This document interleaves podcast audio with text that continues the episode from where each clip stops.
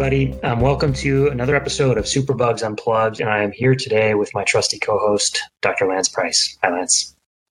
Hey, Matt. I'm, I'm excited today. We're going to talk about STIs, or at least one STIs. really important one. Yeah. Talk about discharge from genitals, from rectums, um, the king of STIs. Yeah, all kinds of good stuff. This is very exciting. Yeah. Well, how are you? How's the house coming along? I, I know you had some moving moving struggles. Oh, I'm I'm getting like firsthand lessons in environmental health. Oh. You know, lead abatement right now. Uh, there's it's funny. The front of the house has this plaque dedicated to this uh, this person who was a professor of public health and helped get lead out of paint. And the plaque is placed over a wall, a massive red wall painted with lead paint that's leaching into the environment right now. And and so I, I just I, am going to put up a, a plaque after we're done that says, you know, in the year 2021, hopefully, if the city ever permits it, um, doctors Lance Price and Cindy Liu finally got rid of the lead paint on this wall. Yes, righted history's wrongs. Yeah, yeah. Wow, it's it's pretty it's a little stressful. Every time i walk through the door i worry about lead. I do a lot of mopping these days a lot of vacuuming a lot of mopping. Yeah man. Um, i'm trying to buy a house fairly soon so i will keep an eye out for the lead problems. Uh, it seems like there's a lot to worry about that but anyway eventually I'll with babies, and we know there's a baby coming. There's a baby coming. So for our listeners, I think you've heard me say before, my my wife is with child. She's with child, and uh, it's coming coming quick, right? It's coming real soon. I mean, it could technically be any day. She's 36 weeks pregnant right now, so could be. I mean, my mom was telling me that um, she had my sister when she was 35 weeks, so could be any day, but we're we're getting very close. The due date's October second, so less than a month away, which is pretty wild. Yeah, and I'll be taking off. We have to talk about that because I'll be off for the whole month of October. So you'll be you'll be repping Superbugs Unplugged without me for that month. Oh my God, our listenership is going to go through the floor. It's going to go through the floor. You, you, you, don't feel up to it? I think you can carry oh, the torch. You know, I'll give it a shot, but well, I guess they can't see you. They can't see that you're the handsome one, so it's fine. Oh God, no, they can't see that I am uh, constantly disheveled. Is what they can't see. But that's a yeah. I think it'll be great. I think it'll be great. Um, well, we should get to our guest because, um, like we said, we we have lots to discuss about antibiotic resistant gonorrhea. So let me give our our guest a, a real introduction here because he is quite the quite the catch for us here at Superbugs Unplugged. So we're going to talk to Dr. Jeffrey Klausner. Um, he is the he is a clinical professor of Population and Public Health Sciences and professor of medicine in the Division of Infectious Diseases at the Keck School of Medicine at the University of Southern California.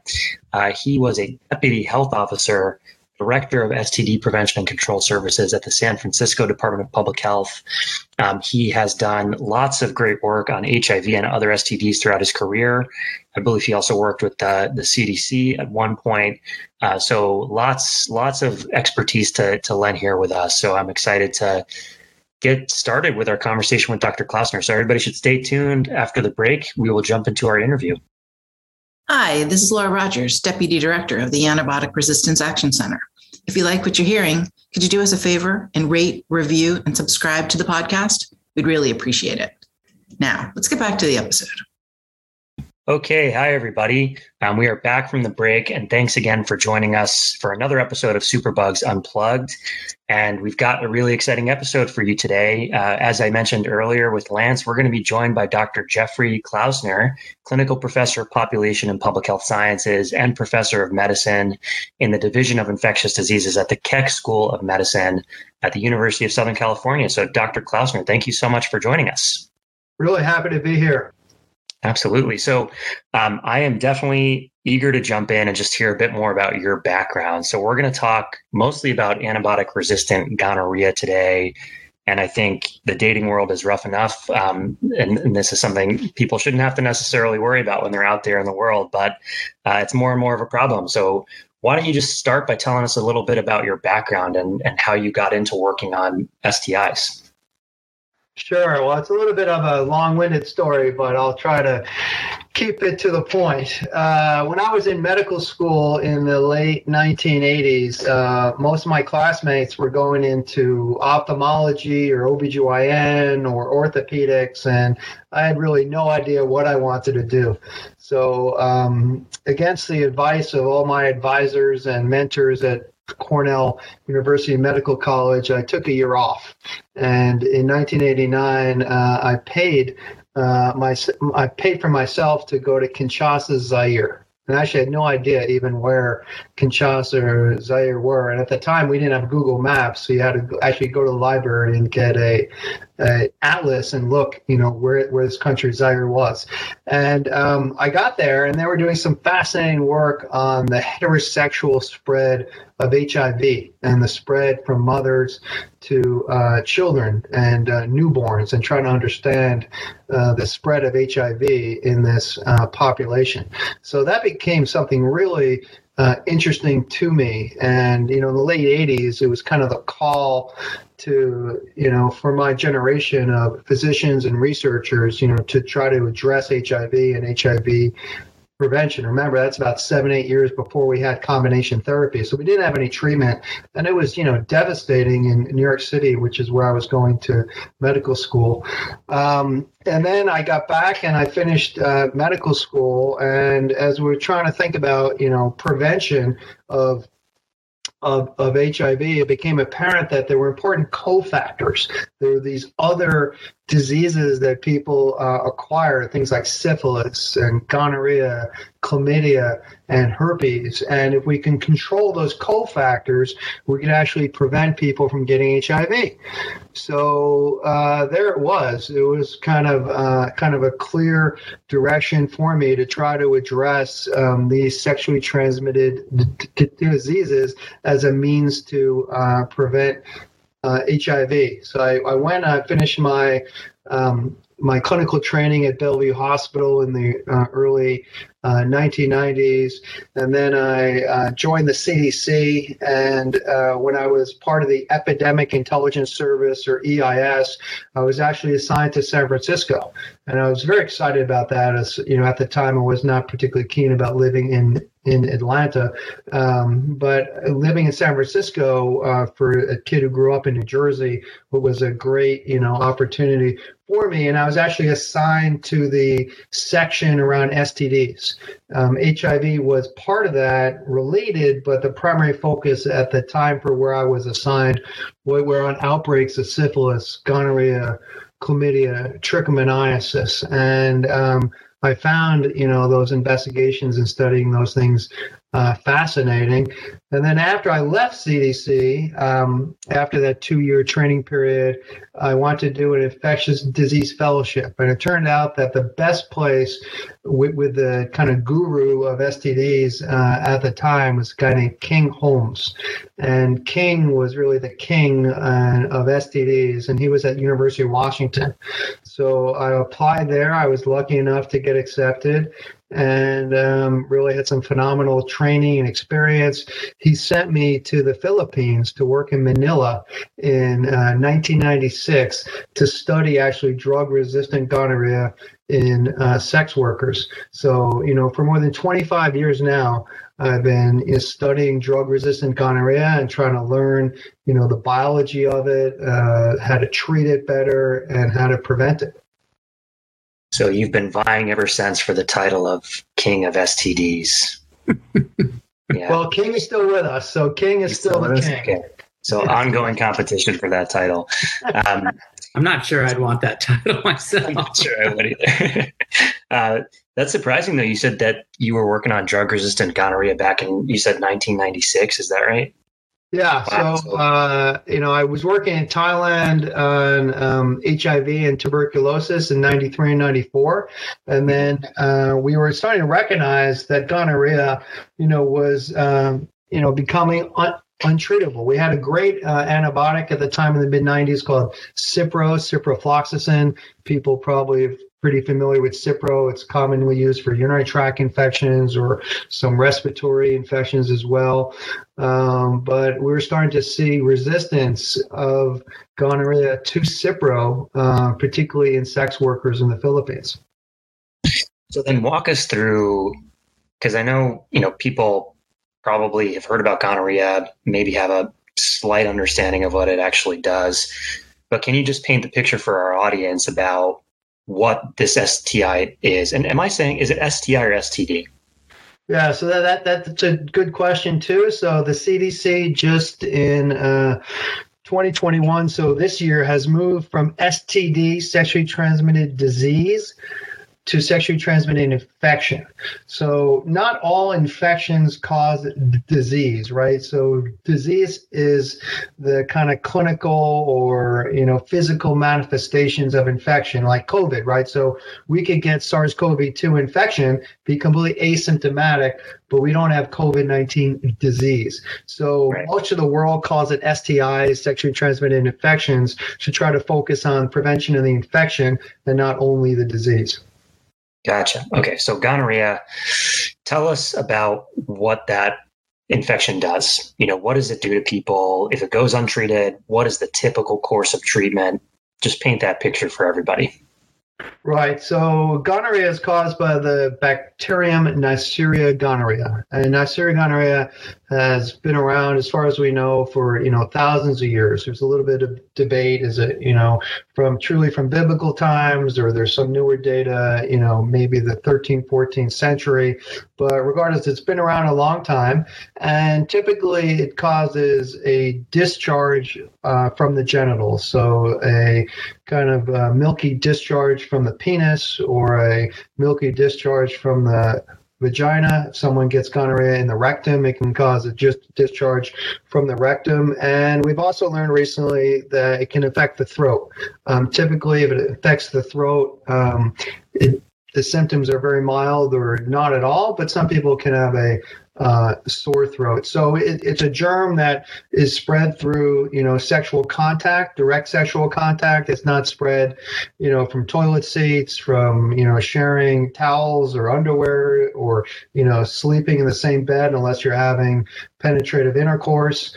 Um, it's effectively, you know, prevented by good condom use, and um, it can be, you know, detected or diagnosed with, with a laboratory test, so either a urine test or a uh, swab test. And um, at least right now, in most places in the world, it still can be effectively treated. Although every few years we have to keep giving higher and higher doses of antibiotics. And the United States, the recommended treatment is an injection. So it would be nice if we could just treat people with pills. But the only antibiotics we have available to treat this right now have to be given by injection we have finally taken this podcast where I wanted to go. I mean, now we're talking about discharges and and, and sex. This is great, Matt. Thank you for that. Uh, asking for that description. Yeah, and I made sure I had I had my lunch before we started recording this um, by design. So, can you? So you mentioned we're you're having to give more and more antibiotics to treat the infections. How much of a problem is this in the U.S.? How what are the caseloads like here? How common is it here? And then we'll get more into this idea of the drug resistance.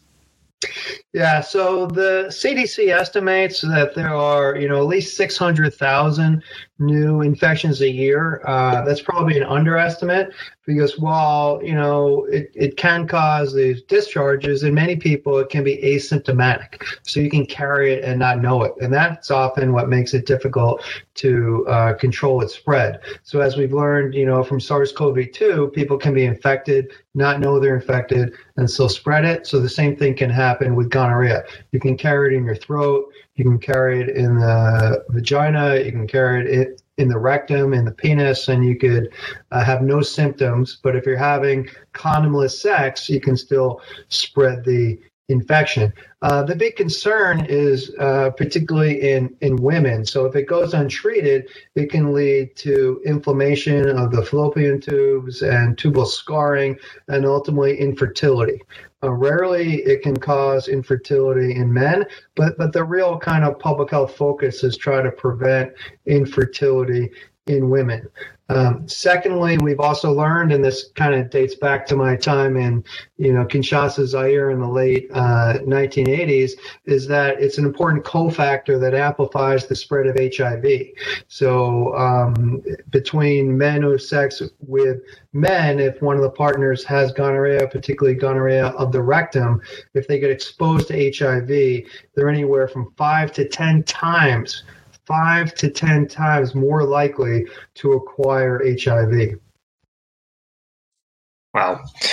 Yeah. So, in terms of the treatment, so you said 600,000 infections a year. That's not a small number for treating um, these. And I, have been like seeing snippets in the news about antibiotic gonorrhea, antibiotic resistant gonorrhea for a while now. And tell us about what that means. So, antibiotic resistant gonorrhea what's that problem look like? How dire is it? You know, what, where are we at with that?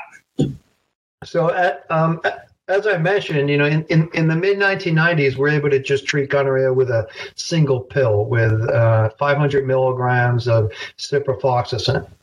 Then we kind of lost our ability because, you know, 70% of cases became resistant to ciprofloxacin. So then we had to move to um, another pill. We call this Cefixime. It's a third generation cephalosporin. It's much more expensive. It's harder for public health clinics to get. It's not something that doctors routinely carry in their office. It might be something that you might have to go to multiple pharmacies to get. So, you know, just a, a, a more rare medication. That, that only lasted for a couple years. Then we quickly went to injectable ceftriaxone. So, you know, you can't easily get an antibiotic injection at the pharmacy, right? So you have to get it at a clinic or a doctor's office. And then the problem with giving uh, treatment via injection is like other STDs, STIs, you know, it's not just an infection of one person, it's an infection of the partner as well. So you have to get that partner treated. But now when you have to have that partner come in for an injection, it makes it much less likely that that partner is going to be successfully treated. It's just, more difficult for that person to come in. And then now uh, in 20, end of 2020, we, we just doubled the dose of ceftriaxone. So went from a 250 milligram dose to a 500 milligram dose. Um, so that's a higher dose, a little bit more expensive, um, a little bit more uncomfortable to get the shot. And in some parts of the world, they use a gram, so a double dose above that. And in uh, some cases, we have to use three days of medication and sometimes even intravenous medication. So there's been some famous multi drug resistant cases that are resistant to the medication that we use called ceftriaxone, which ha- which have to be treated with three days of intravenous medication. So can imagine, you know, having to bring in 600,000 cases a year, you know, for three days of intravenous medication. I mean, that just would not be, you know, tenable. So that's, you know, the concern, and that's the future we might be looking at if we can't get this under control. Oh, so I've heard stories of, of strains, this is Lance, uh, of strains getting close to pan resistance. Is this can you can you explain that concept for our listeners and and are we actually on the cusp of that?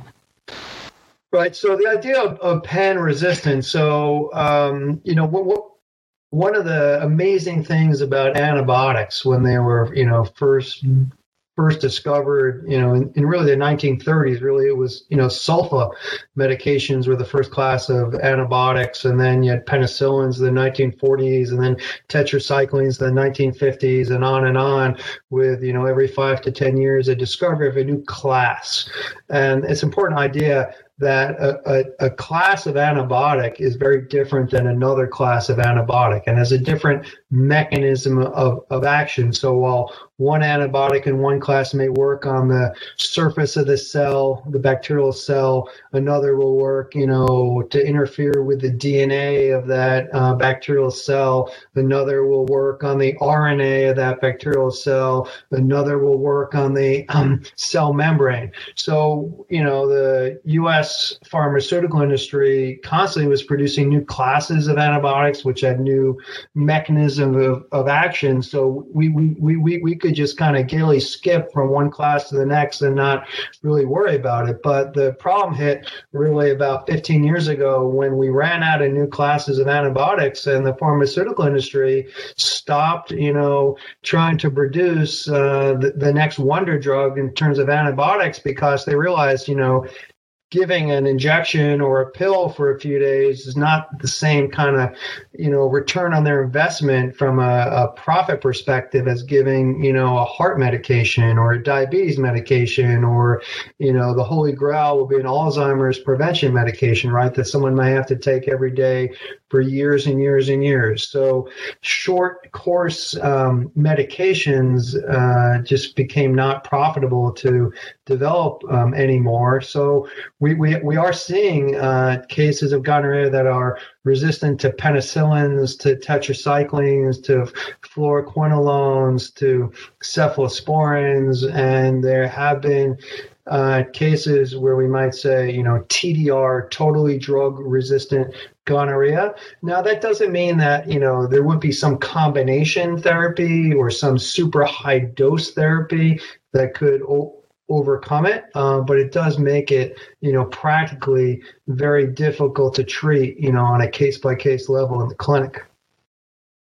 Uh, is there? Are we heading towards a time where you have to put a UV light into your penis? yeah, so so interesting. So blue light therapy ha- has been, uh, you know, ha- has been um, described as a you know a way to you know ha- uh, treat certain kind of bacterial infection. So we, we, are not there yet. And, it, you know, I mean, historically, before the advent of antibiotics, I mean, there, there, there were these metal catheters um, that got introduced into the penis that they would irrigate you know the, the tube at the end of the penis they'd irrigate that with different chemicals like gentian violet or other kind of uh, antiseptics uh, because those were known to have a antibacterial effect i mean those were probably a, a big disincentive to go get treatment um, but nevertheless that that was the practice before developed um, antibiotics. Um, I mean, a, a, new way though that we're thinking is you know to take advantage of the revolution in genomics right? So you know there's been you know massive advances in understanding human genomics but also similarly there's been advances in understanding the genomics of organisms right? Of viruses. We hear every day about these new variants with SARS-CoV-2 but we're also understanding bacteria. So what do we know about the genes of Neisseria gonorrhea? Can we use those genes to predict how we're going to treat uh, these infections. And um, myself and others have come up with some of these genetic tests for gonorrhea, which then could immediately be used to tell the doctor what's the best antibiotic to use to treat this patient. And that would be important for not just gonorrhea, right? I mean, I know antibiotic resistance, that's the problem for a lot of the overuse in healthcare settings for any infection, right? They, they just don't immediately know what's the infection, what's the best antibiotic. So that could be really helpful beyond that too. Is that right? Right, and then that's exactly. I mean, you know, it's always hard to come up with a new idea in you know medicine or science. So we try to do is steal an idea from one one disease and try to apply it to the disease that you're interested in. So we we took the idea that people have been applying to staph aureus. So people have heard of staph, right? And staph notoriously became resistant to penicillin and a lot of antibiotics many, many years ago. And um, inventors came up with a genetic test that could tell you, you know, that this staph infection was resistant to this antibiotic. Methicillin was the one they were talking about, or this, and what would the best treatment was. So as an infectious disease specialist, I was aware of that, but no one had applied it to gonorrhea gonorrhea. So we took that kind of idea, applied it to, to gonorrhea, and actually found out that there's a very simple genetic test that can be done in gonorrhea to determine, you know, will, will this antibiotic work or not. So I, there's something special about gonorrhea, though. Speaking of genetics, right? So if you compare it to chlamydia, I think where you know it's a, also another very common STI, but it's super susceptible, right, to antibiotics. what's what's biologically different about those two? Right. So one thing about Neisseria gonorrhea is, is we, we, we, we say it's it's very promiscuous. So and it's got it's got uh, these biological features that cause it to like suck up and inhale uh, you know, DNA or other kind of genetic elements in its environment. So it is quite normal, you know, for um, an individual to have other bacteria in their throat, right? We know our throat is not sterile. Um, there's normal flora, microbiota, the microbiome of the throat. That microbiome or the normal flora, the normal bacteria, you know, coats our skin. It's inside the vagina. It's inside the, you know, rectum. So when gonorrhea then goes into this environment where there's other bacteria around, it has a tendency to interact with those other bacteria and pick up genetic elements. And it picks up these genetic elements, and some of those genetic elements give it, you know, superpowers and confer resistance in that gonorrhea organism. Chlamydia is a very, very different uh, organism. So it's an intracellular organism. It lives inside the cell. It doesn't really have its life cycle outside the cell. So um, gonorrhea you can grow on a you know culture plate with basic nutrients. Chlamydia you have to grow in tissue culture. You have to grow it on a plate with cells because it can only live inside cells and then it goes from cell to cell. So uh, partly because of those different biological characteristics. Um, um, chlamydia really has not acquired resistance, and then it hasn't evolved to you know escape current antibiotic therapy. I mean, there is one case of chlamydia suis, which is a chlamydia that infects pigs, which has become uh, resistant to one class of antibiotics. So every time you know the cognoscenti get together and talk about chlamydia resistance, everyone always brings up this one pig uh, example, but chlamydia trachomatis, which is the STI that causes, you know, infertility and discharge in men and women and rectal infections, everything else, uh, that has never become um, resistant to our current antibiotics. So, so I, I kind of think of gonorrhea, you know, as trying on DNA like an athlete, you know, like a runner might try on shoes to see if they help them perform better, right? So they're just they're just always trying on DNA to see if it makes them, you know, run faster or escape the drugs, I guess, right? Yeah, yeah, and, and and also, I mean, in the throat. So we've learned actually the throat is uh, one of the most important reservoirs where Neisseria, you know, tries on the most shoes. Let's keep that analogy going. So the throat's like the footlocker. And uh, part of that is because there's other Neisseria species that normally live in the throat. There's something called commensals. And actually, it was, we had this. Uh, in my house, we had a discussion about commensals yesterday at dinner, but uh, people were talking about, you know, commensals are organisms that have a symbiotic relationship where both help each other as opposed to parasitism where one you know organism just like w- w- withdraws all the energy and life from the second organism. Commensals they both exist and coexist. So there are neisseria commensal species neisseria cinerea neisseria flavus that uh, live in the throat normally. And that's part of your normal healthy uh, bacteria. And so when Neisseria gonorrhea lands in the throat, it sees its cousins there, and then yeah, they start interacting and start sharing DNA and start you know sharing comfortable shoes. Wow, your dinner party conversation um, is very different from mine. so sounds very similar to mine. I yeah. live with a microbiologist. um, so you know, all of this has me thinking, what do we what do we do? So, I mean, first off, I'm I'm curious why this isn't more widely known. Like if I was a younger man in college, I would have liked to have known that, you know, if you get gonorrhea, you might not be able to get treated. Um, what does that look like when it comes to health education? Like, is this being taught in health ed classes in high schools and colleges, whatever that might be? Yeah, well, I mean, the you know, sexual health education in the United States is you know absolutely terrible, right? So you know, half the states basically just teach kids not to have sex, and you know, I, I always say it's like teaching kids how to ride a bike and just telling them, you know, the best way to ride a bike is not to ride a bike You want to learn how to ride a bike? Don't ride a bike.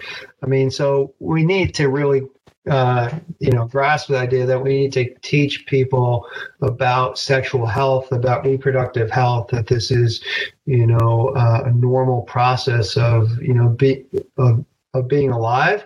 And, you know, in, in most, you know, high schools, which is, you know, the, the place where they typically do have the mandated course, I mean, it really hasn't evolved since when I was in high school. You have the gym teacher or the, you know, guidance counselor doing one hour in four years of high school education, you know, on sexual health, which includes, you know, now fortunately includes consent. So there's a lot of, a lot of dialogue about consent and getting permission for sexual activities between you and a partner. There's also more discussions around diversity, right? The diversity of uh, sexual preferences and identities, we, we, you know, which is great. There's also more discussion about contraceptives, and in that same hour, you still have to get out the information about, you know, herpes and chlamydia and syphilis and gonorrhea. So unfortunately, it's just really not a lot of uh, information that's effectively shared. A lot of people do go to the internet, obviously, you know, and they get their sexual health information uh, from the internet, which, like, you know, anything else is buyer beware. So there's a lot of misinformation out there. There's a lot of information which is guided to, you know, um, prevent people from sexual pleasure and from enjoying sex and people learn from you know friends and we spend a lot of time you know when i was in san francisco as the health official responsible for like sexual health um, ed- education and, and and awareness you know we spend a lot of time trying to you know come up with innovative ways for people to learn uh, about sexual health to learn about the signs and symptoms.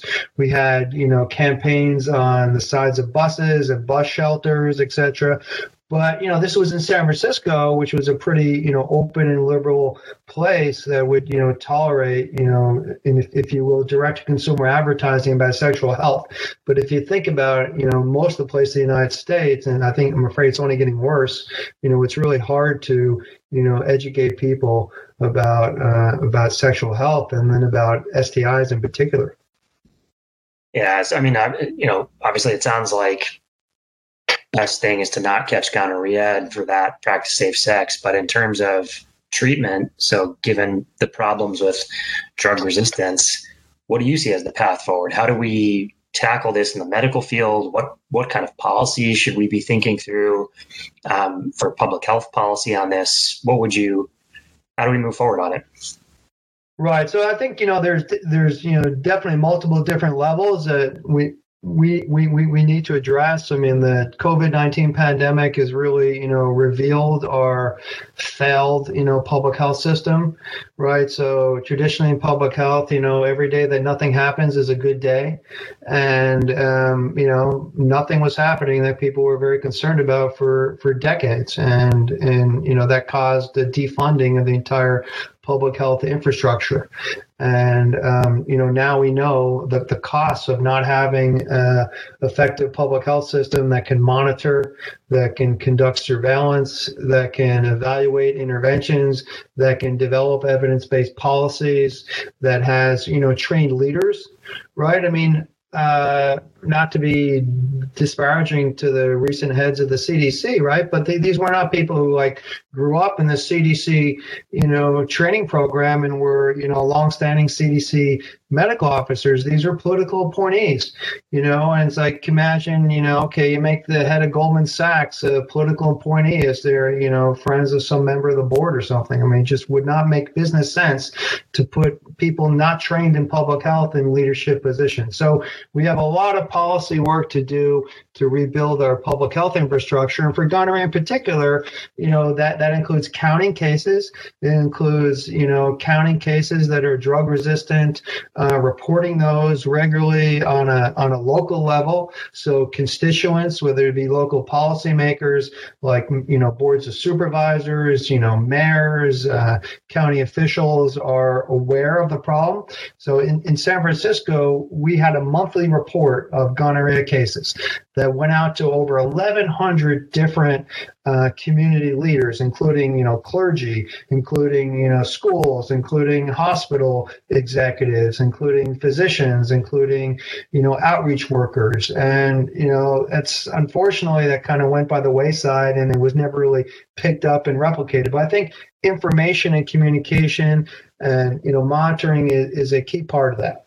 Then the, the the the next part is to really think about okay are there are there ways you know we can treat this differently so uh, I, I, mentioned we do have genetic tests that can look at the organism and see what antibiotics work and don't work. We call that resistance guided therapy.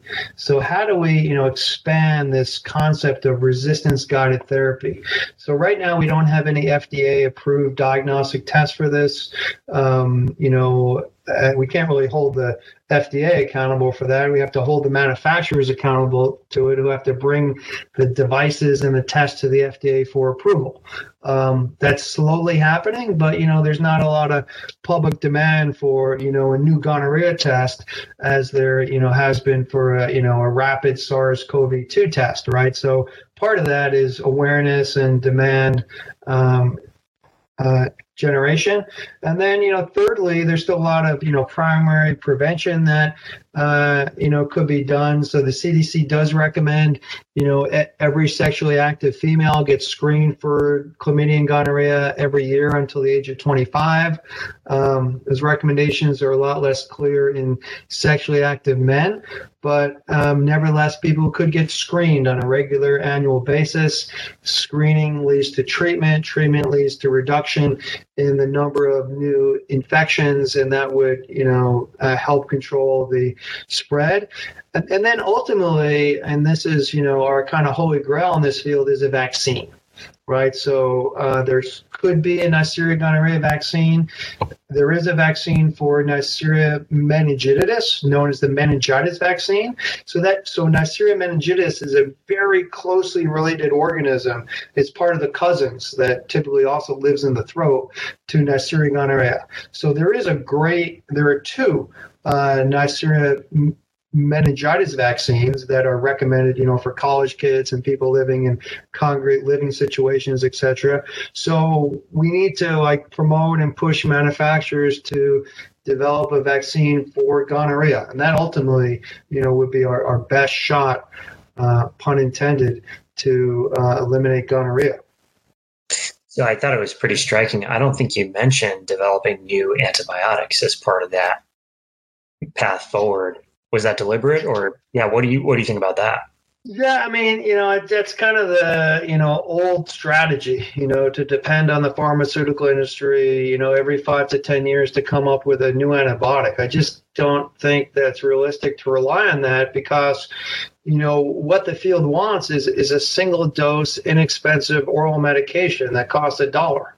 And you know 600,000 cases at $600,000 a year in you know uh, remuneration. And uh, it's just not motivating for the you know industry to come up and invest. Something that costs you know tens of millions of dollars in uh, it in it investment. I mean, you know, part of that is because of our broken system, depending on you know capitalism to you know generate solutions for you know our our our medical problems. Um, you know, if if we lived in a different kind of society, you know, the you know federal government or you know the people could choose and say, okay, well, we, we should have a publicly funded drug development program, you know, and we do fund the NIH, right? That's publicly funded research, but then we transfer that intellectual property into the hands of the private sector to reap the benefits on that. So, I mean, we just have a, a, a broken system,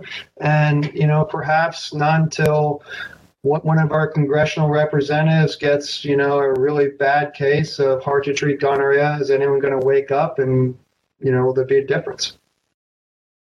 Right. That's had to have happened already. I was going to say, I'd be a little surprised. Um, yeah, I mean, that's, I, I, was glad to hear you not mention developing new antibiotics because we hear this all the time um, that that's you know, we talk a lot about stopping the overuse of antibiotics in lots of different settings, including in agriculture.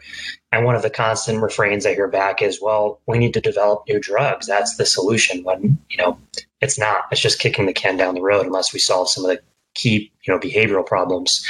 Um, so let me pause here because I think we're we've been going for a little while.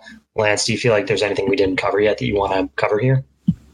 Oh, it would have been fun. I, I, I think it's hard to sew it in, but it would have been fun to note that the chlamydia suis is resistant to tetracyclines, and tetracycline is the most commonly used drug in food animal production. So the so it does point to some extreme selective pressure in food animal production that they that the one place where you see it is pigs. But I think it's it's a bridge too far for this one. I think. Is it though? Because I was curious to ask that of, Dr. Klausner, like what are the drugs? Are there uses for the antibiotics that treat gonorrhea that are totally non-related that you think might be contributing to the overall resistance? Yeah, so I mean, I you know, I would say yes. So the big class, you know, uh, that we were became concerned about in the mid 1990s, I mentioned ciprofloxacin, which is a fluoroquinolone, right. and you know, fluoroquinolones and uh, these tetracyclines are used, you know, in animal production as you know, quote, growth promoters, and they don't even sometimes they're not even sold under the name of antibiotic they're just sold as a growth promoter. And they're you know put into the feed of you know animals. And um, you know because humans interact with uh, animals and they get this you know cross pollination of these drug resistant elements and uh, you know that contributes particularly something as you know readily um, you know malleable and transformable as as Neisseria gonorrhea. So when like PhD students and researchers want to study antibiotic resistance, they often study gonorrhea because it can be transformed and changed so readily that they can you know start to really take a deep dive into the mechanisms right? So it's I imagine it's it's not necessarily the kind of thing you can draw a direct line uh, between this antibiotic use on farms and now this particular you know drug resistant infection from gonorrhea, but it's like a whole soup, right? It's like once you put the select i see lance making a face is that not, is that not I, mean i think the, the chlamydia suis is such a uh, uh, an interesting example i mean i do i mean i, I certainly believe and this ecological problem of antibiotic use in food animal production, antibiotic use in people, and and when you think about gonorrhea and its its its natural competency, its ability to pick up DNA from as it you know goes through the throat or in the rectum, you know, it could come in contact, I guess, with those you know resistance genes that have origin in food animal production. But i mean i just think that it's it feels like too much of a stretch for you know because you and i are already known for pushing this one issue a little too far. So maybe we shouldn't bring it into this one. Yeah let's not get into that then. Um, okay so i think we'll ask you our, our last question that we ask all of our guests. I'll let lance ask it because it's his favorite question. Um, so why don't you go for it lance? Okay so we've we've we've talked about a lot of uh, interesting and kind of scary things today. So I, I'm really interested in, you know, what what scares you, what freaks you out. Well, I get. I mean, the thing that freaks me out within the world of STIs uh, would be, you know, drug-resistant syphilis. Actually, um, because syphilis, you know, untreated becomes a lifelong infection that becomes devastating to the you know heart and the large vessels of the body. It becomes devastating, you know, you know, to the brain. I mean, we have all these stories back from like you know the 17 and 1800s about people who became you know mad and crazy from you know chronic. Uh, uh, syphilis. So, um, if and when syphilis were to become uh, resistant, I mean, it's already resistant to azithromycin, which is one of the antibiotics that we, we thought we could use in the past to treat syphilis, but fortunately it remains very susceptible to penicillin, which is still our go to antibiotic, even though there are penicillin shortages and there are stockouts, and it's hard to get penicillin in many parts of the world, and a single injection of penicillin can cost you you $350 because um, the expense that goes along to manufacturing what we thought was an inexpensive um, antibiotic. So, in the world of ST, STIs, that would scare me the most. Yeah, I, I, I, saw an episode of The Knick, and they were, you know, uh, they were talking about syphilis and and uh, I, you know nose prosthetics and and nose reconstruction surgeries at the turn of last century. It just it looked uh, terrifying to me, and so yeah, let's uh, that freaks me out too. So let's let, end on a positive note. What what gives you hope? Well, you know what what what what what gives me hope is still you know the scientific enterprise right? So i mean we the united states funds you know scientific research and investigation at the level of nih you know more than all the other countries in the world combined.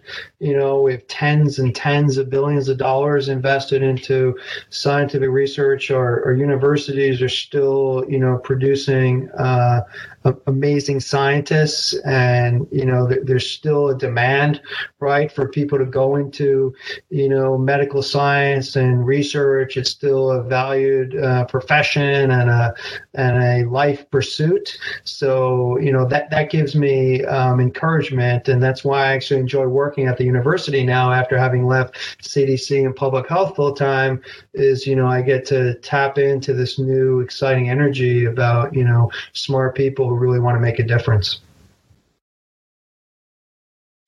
That's a good way to end it. So thank you so much, Dr. Klausner, for joining Lance and I. This has been a terrifying but very good discussion. Um, and we'll look forward to keeping an eye on everything you're doing with antibiotic resistant gonorrhea and all other things related to the king of STIs. Thanks for listening to this month's episode of Superbugs Unplugged. We really appreciate it, and we hope you enjoyed the episode. I'm Laura Rogers, Deputy Director for ARAC. Now that you've listened to us, we'd love to hear from you. Please send any questions you have our way, and we'll do our best to answer them in future episodes. We'd also love to hear your ideas for topics you'd like us to cover in the coming months. You can reach us at superbugsunplugged at gmail.com. And one last thing. If you'd like to help us spread the word, please give us a five star review and ask your friends and colleagues to subscribe. We can be found on Apple Podcasts, Spotify, iHeartRadio, and every major listening app. We'll talk to you again next month.